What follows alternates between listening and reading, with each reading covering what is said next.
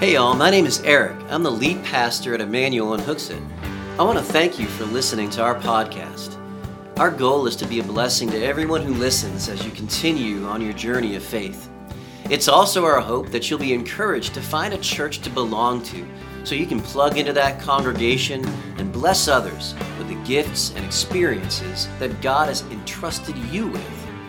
Well, I hope this podcast is a blessing to you and encourages you to get out there and be the blessing.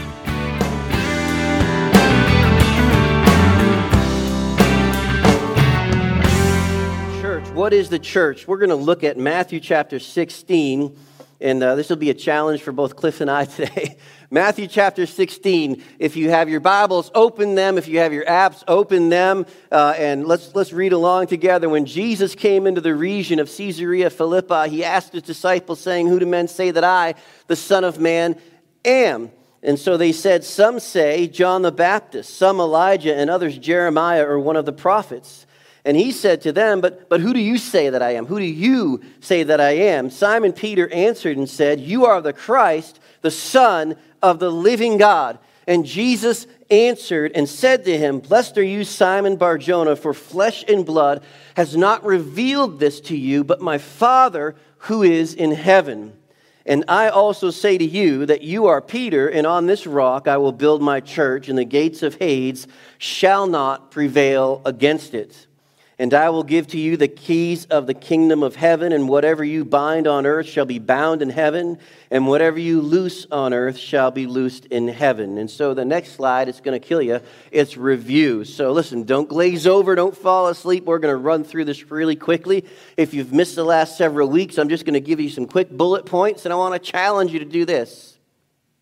Go on to our YouTube page, youtube.com slash Emmanuel Hooksett and uh, you can find these sermons online. You can play catch up, or, or you can go on our podcast. Our podcast has most of our sermons updated the week of.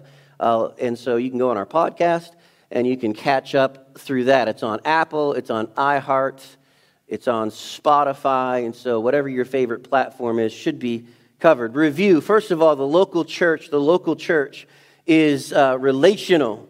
The local church is organized, and, and um, I'm on review, buddy. Uh, the local church is organized. And this is something that we're pushing back against some false teaching. And I'm going to explain to you, hopefully, as we get going, why it's important that the lead pastor of your church addresses false teaching. And there's some serious false teaching that's going on that's pushing back against organized religion. It speaks of organized religion with this disdain uh, and we're finding it in younger generations, right? Millennial, Gen Z, some of those younger generations, Gen X even, is, is done with organized religion because, and listen, there's some reasons they've seen so much garbage in organized religion. However, because there's garbage in organized religion doesn't make organized religion ungodly or unbiblical. It just means stay away from the garbage. Can I get an amen on that? Listen, uh, just because um, uh, talk to some teenagers that have had some boyfriends or girlfriends that have done them wrong. Anybody as a teenager have a girlfriend done you wrong? Raise your hand. Uh, you don't have to raise your hand, but uh, how about if you've had a boyfriend done you wrong, right? Uh, and, and the temptation when you're really young is to say, well, all, all women, all girls, what's the word I'm looking for? Um, stink. All girls are losers. All, all girls are horrible because their experience with one girl was bad, right? You follow? When you're a teenager, sometimes your mind takes you down that rabbit hole, or a girl says, All men are pigs, all guys are losers, all guys are jerks, right? Because they had an experience with one, two, maybe even three guys, right? Well, that, that generalization is false. And if we allow ourselves to go down that rabbit hole, our lives become miserable because we begin to walk through our lives with a false worldview that 50% of the population are losers, right? Well, this is what's happened to the local church. There's a lot of local churches that are fantastic, that are amazing, but because of the prominence of a few local churches, a few evangelists, a, a few pastors that have been abusive or, or uh, thieves or, or, or churches that have been abusive, uh, churches that have turned into cults and things like that, these generations are labeling organized religion as evil, but God has organized his church. And I want to I want to warn you guys be careful you don't fall for that false thinking. Be careful you don't become disdainful of God's way because a few people have abused God's way. You follow?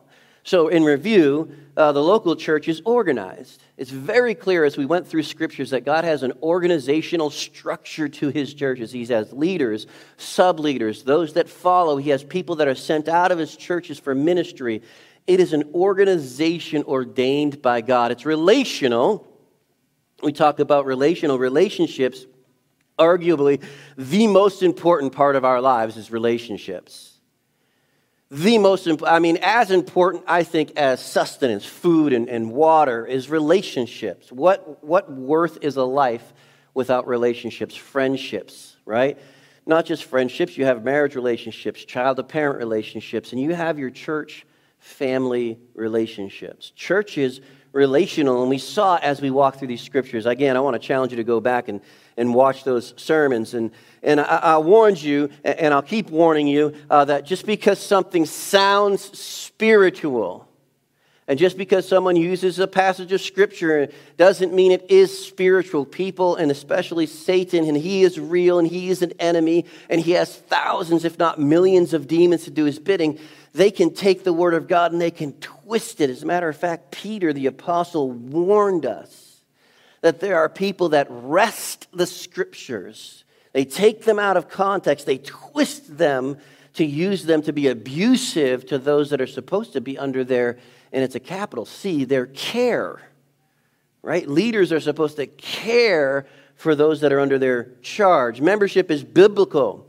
They gathered together. They gathered together apart. In other words, they had smaller gatherings of the larger church, right? That's why we have our small group ministry. We call it Bible Life Circles, right? They, they gathered together corporately. They met together on uh, the Solomon's porch at the, at the temple complex because they had such a giant crowd of church people.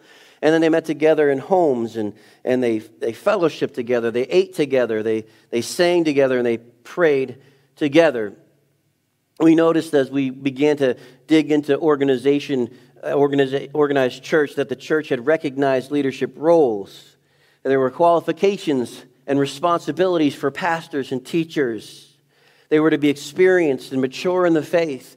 They were to provide oversight for the church. They were to shepherd the church. And last week we looked at deacons and their role and their responsibility to care for the material and physical well being of the body of Christ and the property that God has blessed us with. And now we're going to jump to Ephesians chapter 4, verse number 11. Ephesians chapter 4, verse number 11. Begin reading with me. Um, he himself gave some to be apostles, and some prophets, and some evangelists, and some pastors and teachers, for the equipping of the saints, for the work of the ministry, for the edifying of the body of Christ till we all come into the unity of faith and of the knowledge of the Son of God, to a perfect man, to the measure of the stature of the fullness of Christ, that we should no longer be children tossed to and fro, carried about with every wind of doctrine. And this is what I was just talking about, right? By the, by the trickery of men in cunning craftiness and deceitful plotting but speaking the truth in love may grow up in all things into him who is the head, Christ, from whom the whole body, joined and knit together by that which every joint supplies, that every joint is a member of that local church, right? According to the effective working by which every part does its share, causes growth of the body for the edifying of itself in love. And now, so what we're going to talk about this morning is the responsibilities of the membership, the responsibilities of the membership of our local churches. Uh, this is this word responsibility is something that a lot of people like to shirk today. They don't like to think about responsibility. They don't want to belong to something that's going to hold them accountable to something, right? And so we're going to talk about this, and I hope that you'll walk with me through these scriptures, that you will, you will hear with open ears, and that God will give you a, a blessing as we as a church continue to fulfill our biblical responsibilities. So, the first thing I want to talk about is the church's relationship with her pastor. I want to say this without a proper relationship with the church uh, and without a proper relationship with the pastor, the church and the pastor cannot perform their duties. Without a proper relationship, the pastor can't perform his duties and the church can't perform hers. Uh, it's a sad thing to see a pastorless church. Uh, I think I shared with you a while ago there's a church down in West Virginia I love dearly, and the pastor was called away to California. Uh, and I think they took two years searching for a pastor. And in those two years, they had some really great men on staff. My brother in law, Troy, was one of them. And, but they were, they were missing that under shepherd. They were missing, missing that, that lead pastor to guide the ship, to provide the vision and the direction under the headship of Christ. And it was a tough two years for that church, a very difficult two years for that church. And so I want to challenge you, church, that our relationship must be healthy. We've got to look out for each other. We've got to make sure that we're performing our responsibilities well on both sides of this thing. And so, if you would turn to Hebrews chapter um, 13, beginning in verse 17 Obey those that have the rule over you and be submissive, for they watch out for your souls as those who must give account. Let them do so with joy and not with grief, for that would be unprofitable for you. Pray for us, for we are confident that we have a good conscience in all things, desiring to live honorably. But I especially urge you to do this, that I may be restored to you the sooner. Now, may the God of peace, who brought up our Lord Jesus from the dead, the great shepherd of the sheep, through the blood of the everlasting covenant, make you complete in every good work to do his will working in you what is well pleasing in his sight, through Jesus Christ, to whom be glory forever and ever. Amen. And I appeal to you, brethren, bear with the word of or exhortation, for I have written to you in a few words. Know that our brother Timothy has been set free, with whom I shall see you if he comes shortly. Greet all those who rule over you and all the saints, that those from Italy greet you. Grace be with you all. Amen.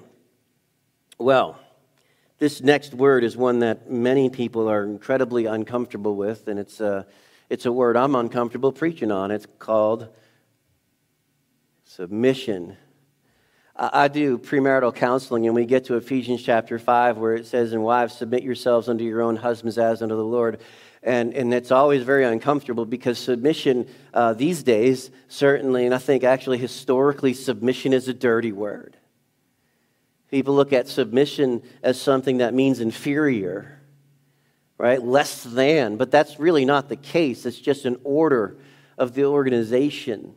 It's just a different responsibility that people have. You know, in the homes, children are certainly to submit themselves to their parents. That does not make a child of less value than their parent, does it? Uh, I was reading something on Facebook. It was incredibly silly. Somebody was talking about uh, disciplining their children, and they had a complete lack of understanding of what biblical discipline is.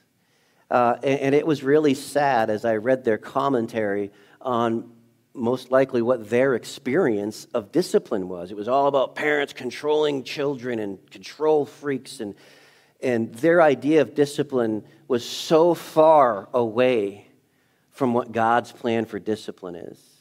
Discipline is to help a child gain self control so that they can be a healthy, functioning member of society. Discipline is not about a parent being a domineering control freak. It's about a parent raising a child who is healthy and has self respect and respect for others and understands that consequences are real. Well, that's what submission provides in the home. It provides something similar in the church. It's a touchy subject But the Bible says that a pastor watches out for the souls of the church, and it's probably one of the most frightening statements that I can possibly read being a lead pastor. And people wonder why. There are times, and, and I'll get into this in a few minutes, but there are times where the pastor must stand before the church and rebuke. The pastor must stand before the church and correct. The pastor must stand before the church and call out false doctrine and false teachers because I watch for your souls. And when I feel and I see and I hear the church embracing false teaching and false teachers, it is certainly my responsibility to call it out and to call it out sharply. Now, you all know me. I try to be as gentle as I can. When I first started pastoring, people were, were confused because I wasn't beating you over the head constantly. Um, however, there comes a time where the pastor must sharply rebuke and must, must, must oppose those that would rise up against the word of God. And so, this is why I preach messages that oppose false teaching. This is why at times there's confrontational preaching, because I've got to watch for your souls. Okay? Y'all follow? Are you with me now? All right, let's look at 1 Thessalonians chapter 5, verse 14. So submission is in spiritual matters. Uh, I'm, I'm going to jump into this in a minute, but I'm going to hit this early. This pastor is not going to tell you what kind of property to buy, what not to buy, what person to marry, whether you should get this car or that car. This pastor is going to preach the Word of God. You follow? Listen, this is partly why people are so uh, disdainful of organized religion. They think that the pastor is there to control every little aspect of their lives. I am not. I have this gift, and it's a gift to me and to you, and it's, it's, it's the Holy Spirit of God. And the Holy Spirit of God is your director in your life, right? However, when the pastor stands and speaks, thus saith the Lord, the Bible says, you need to submit to that word of God as it is preached. And as far as the direction of the ministry of the church, the church cannot lead herself. The church is pastor led, right? The church is not a democracy in the strictest sense of the word. The church is not led uh, by itself, it's led by a man that God places in that position. Thus, the word says, rule over you. You read it with me, did you not? Three or four times in that passage. That the pastor has this authority given by God and confirmed by the church that this is the person God has called to this position. And he's held accountable, certainly, and we're going to get into that in a moment as well. But that's what submission is about. There are some committee led churches, and my, my brother Tracy, in, in the beginning of his ministry, he uh, struggled in this, in this power contest with four or five or six other people, uh, even just to choose a VBS curriculum. He had to get approval by the church, essentially. And, and as he grew in his, in his pastorship, he began to realize this is backwards and he changed that structure. So now, when my brother chooses a VBS curriculum, he chooses the VBS curriculum, and the church submits to that. Now, let me clarify in this thing of a submission. I can already tell I'm not going to finish this sermon. Um, I have raised my children 15, 20, good golly, 29. now, they submit to their mom and dad. Can I get an amen on that? Uh, you've seen my kids, but now I have raised them to push back at times. What? Yes, because I want an individual who can be an individual. I want a person that can think for themselves because dad is not always going to be with them. Mom is not always going to be with them. And so I want to raise my kids so that they can ask the right questions and they can be critical thinkers, and there are times when they disagree with mom and dad. And so I make sure that I've raised them that, hey, listen, if you don't agree with us, you need to come and, and challenge us, talk to us. Now, there's some parents that think that's disrespectful. Listen, you can think what you want, but when my kids are out of the house, they're going to be able to take care of themselves and other people. And so they come to me with questions or confrontation and challenges, and they do it with respect. And after we have the confrontation and they realize they're wrong, they then they then submit to what mom and dad said. Now, can I tell you that there's times that they've been right? I can't remember, it, we were in Florida or something with the kids, and Nate was upset with me about something. Imagine that. Um, we are so similar, I don't even know how we live in the same house anymore. But, you know, he went a day upset and didn't say anything to me. But later that night, I went up to talk to him to find out what was going on, and he confronted me about something that he perceived was whatever. And he was right. He was right. He was right. Don't let it go to his head. I think he's over at E Kids, so. Um, but he was right. So when we talk about submission, let me be clear, church.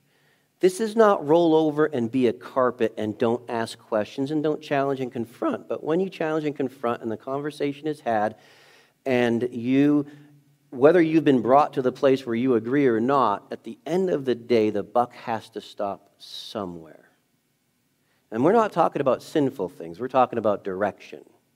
All right, you follow? Sinful things completely different. You would then go to our board of pastors and deacons and say, Pastor sinned against me.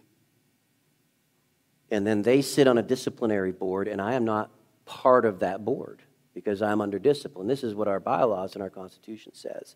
So, submission, not a dirty word, doesn't mean you're less valuable than the pastor, doesn't mean that you're less important, but it's necessary. It's necessary for order. And Paul said, Let there be order in the church. Now, moving on to 1 Thessalonians. Now, we exhort you, brethren, warn those who are unruly, comfort the faint hearted, uphold the weak, be patient with all. I want to talk about four reasons people resist allowing themselves to be led. Four reasons I believe people resist allowing themselves to be pastored or to be led. I want to recall you to that Facebook comment where, where the person says, uh, I, I don't follow any man, I follow God. I hope this helps. And of course, it's not helpful.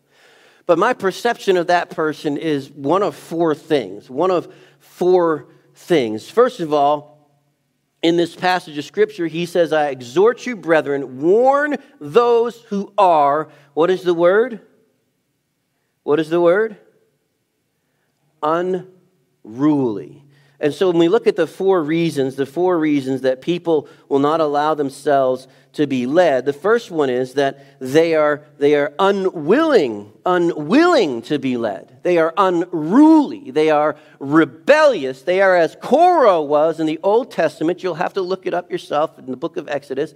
Korah rebelled against Moses and said, I'm just as important as you are. I am a prince of Israel too. God doesn't just speak to you, he speaks to me. And he was what the Bible would refer to as unruly. He was rebellious. He was unwilling to be led. They don't like folks like this that, that refuse to submit to spiritual authority in their lives. Listen, they, they don't even like qualified people to be over them in the Lord.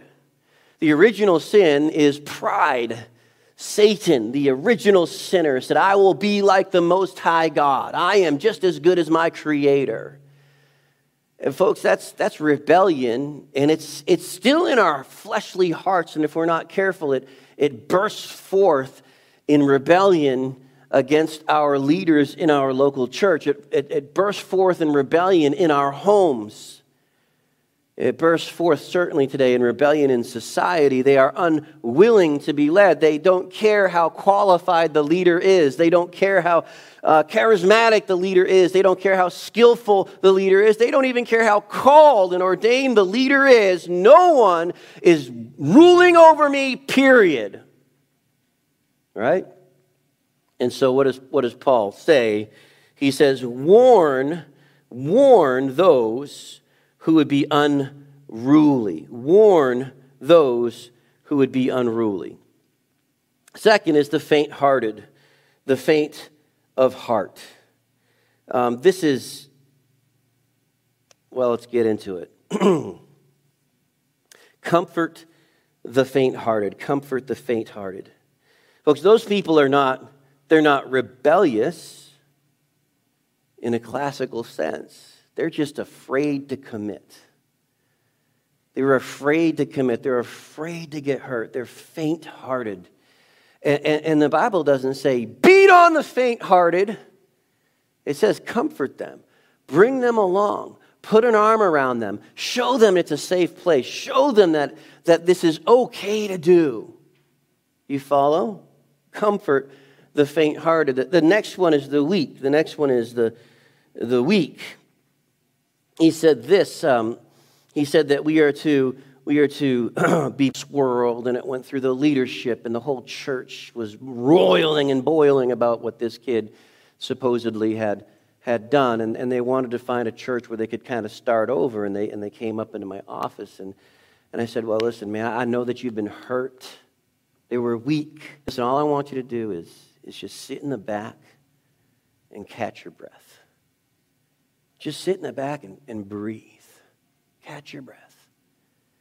And she said, Well, no offense, but I don't, I don't trust you. I don't trust any pastors.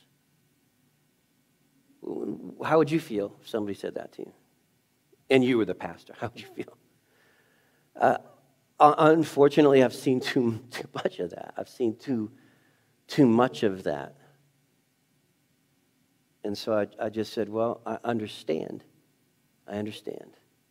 Because he said, We're supposed to be patient with those that are weak, wounded, weary, patient with them. And I said, Well, all I can tell you is that we're different. Emmanuel is different. And we will prove ourselves to you. Just give us a chance.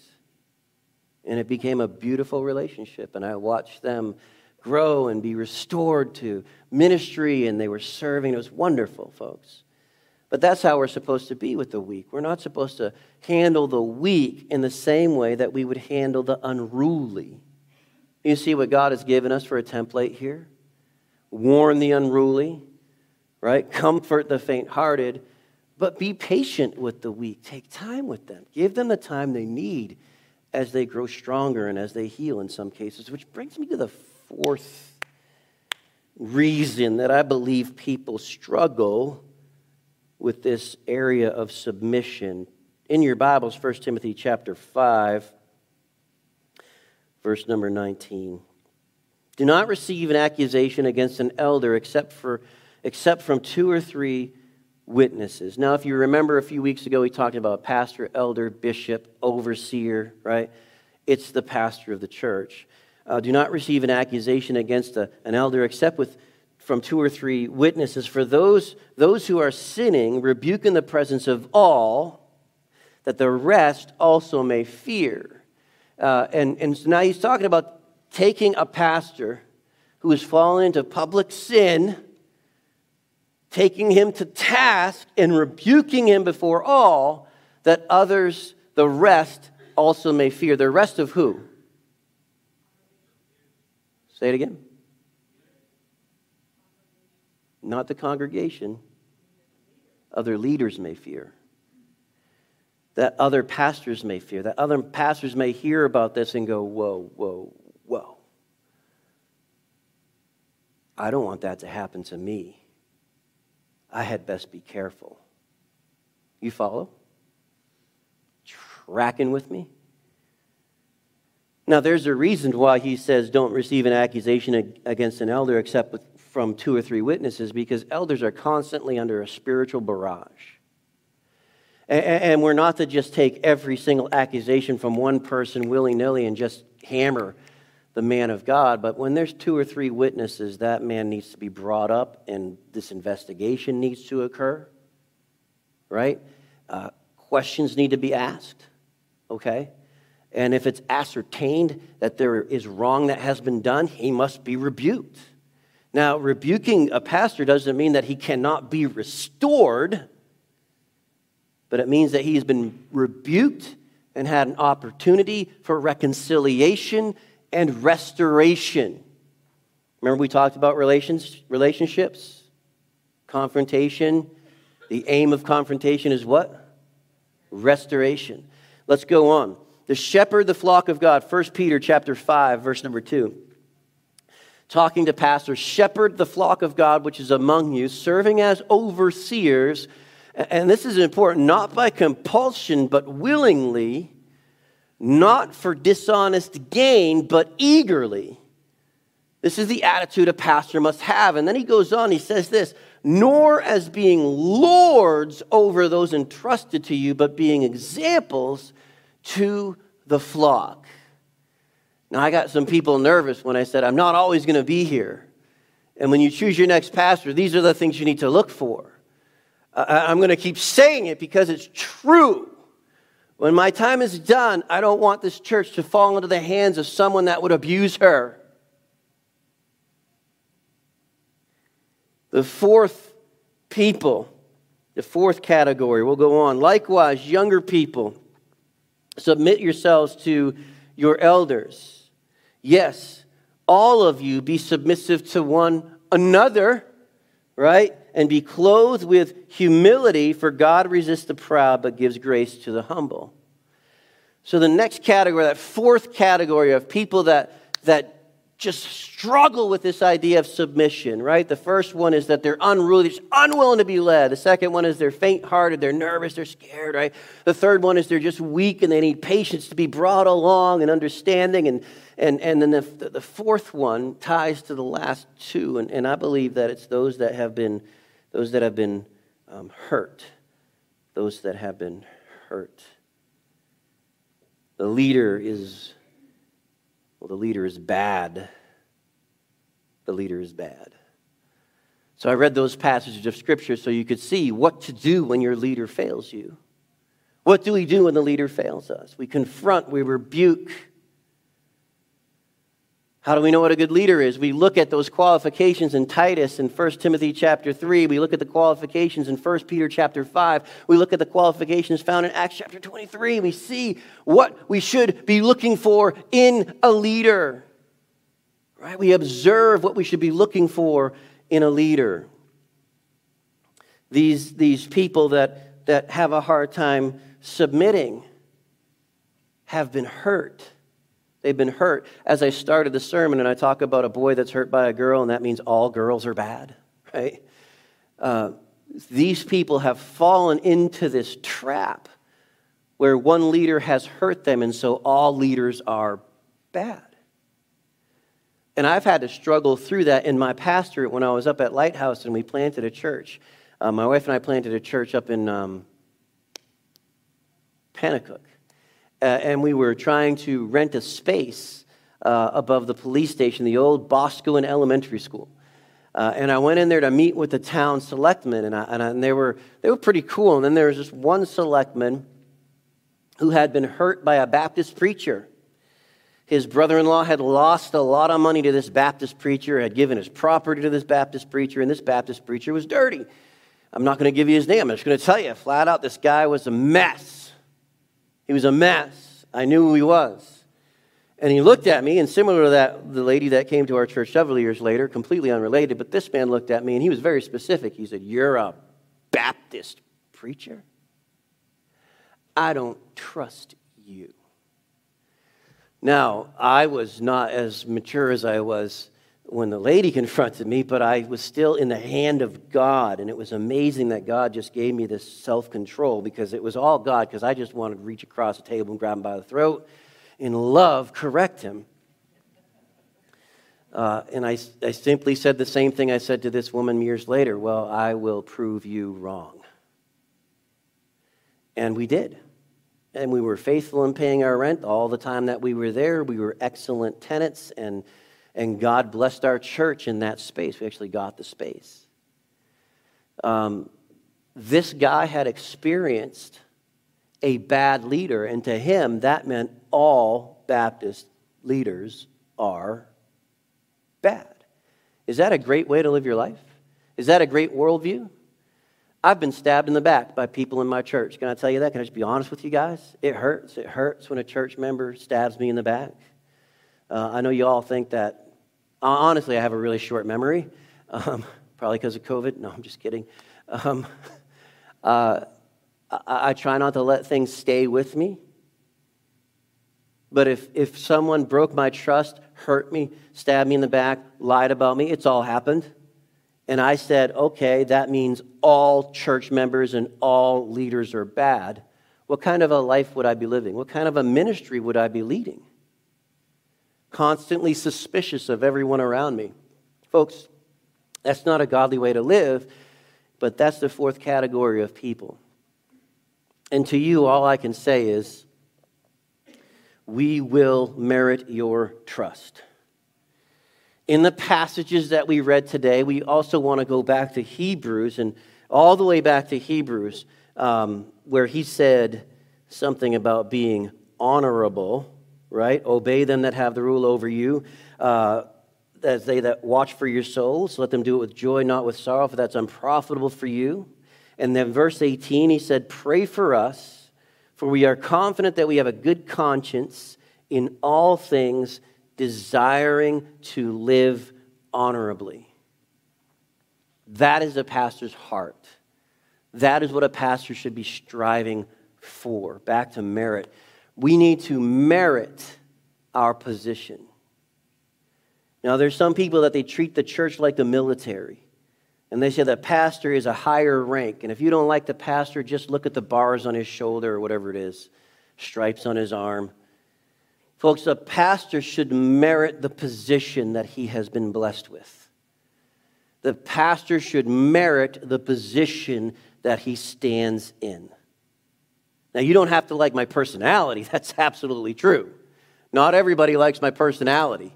Uh, sometimes I don't even like my personality, but, but if a man is called to be a pastor and he stands in that position of leadership, he should merit that position of leadership. He should be an honorable man. He should not be lording over God's church, and he should be an example to that local church.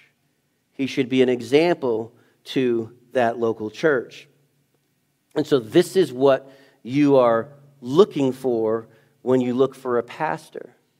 And those of you that have been hurt and you're like resisting this, all I can challenge you is to, is to take off your blinders and to look past your hurt and ask yourself this question Is it reasonable for me to assume, based on my past, that everyone else is going to hurt me? Now, I'm going to get into a counseling session right now, but folks, this is, this is something that's handicapped a lot of Christians in a lot of churches. A lot of people struggle with this idea of submission because they've been hurt. And since they won't submit, they become spiritually stunted in their growth. Why do I say that? Because God has given you pastor teachers. Remember, we went to Ephesians chapter 4, verse 11? What? For the equipping of the saints. That's the job of your spiritual leader is to equip you and to prepare you for ministry. But if your heart is hard against it and, and is, is rebellious against it because you've been hurt, you need to reevaluate and allow God to heal those hurting places. A pastor should be an honorable man. And, and Peter warned these pastors not to be not to be lording over God's heritage, not to be lording over God's church. We are servant leaders. And he, he challenged them to all Every single one of them, not just, not just those that were younger, but every single member of that church to live with humility wrapped around them. This is why when I mentioned about my children, raising them to say, hey, wait a second, Dad, what about this?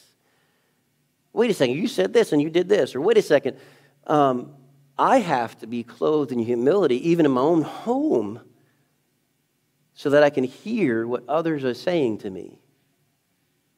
Are we all together on this?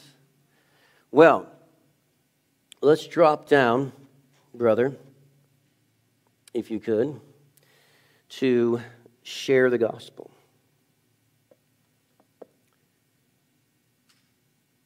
Cliff's looking for it. Share in the gospel ministry. As we, as we have the, the worship team come forward, I, I mentioned a moment ago that the pastor's responsibility to the church is to equip you.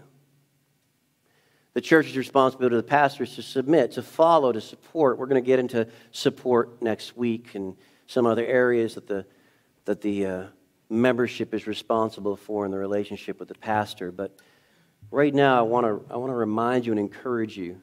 In Ephesians 4:11, he said the pastor's job is to equip the saints for the ministry. This is why we have our small circle groups. This is why we have preaching and teaching on Sunday. And then one other way that we're equipping you, and I'm going to end here, is with trunk or treat. You're saying you planned that. I absolutely did not plan that. But the event is one of the ways that we equip the ministry of the saints so that you can participate in outreach, in reaching people for Jesus. Not only by providing a trunk or security or parking, but by inviting people that have kids to come get on the property, get to know some of the people that are here. And as they go around the trunks, there'll be chances of conversation. And, and I'll be floating around with, and Peter will be floating around with uh, opportunities to share the gospel with these people. And they'll get invitations and church tracts and things like that, folks. We are giving you an opportunity. We are giving you the equipment that you need to share in the gospel ministry. That's just one way. Christmas is coming. Christmas is coming. The Compellers are hard at work at their Christmas play, and we're going to have a Christmas Eve worship service. Christmas Eve worship should be one of the biggest outreach events in our church, where we invite people to come on out to our candlelight service on Christmas Eve for a brief, a brief time of worship and, and ministry.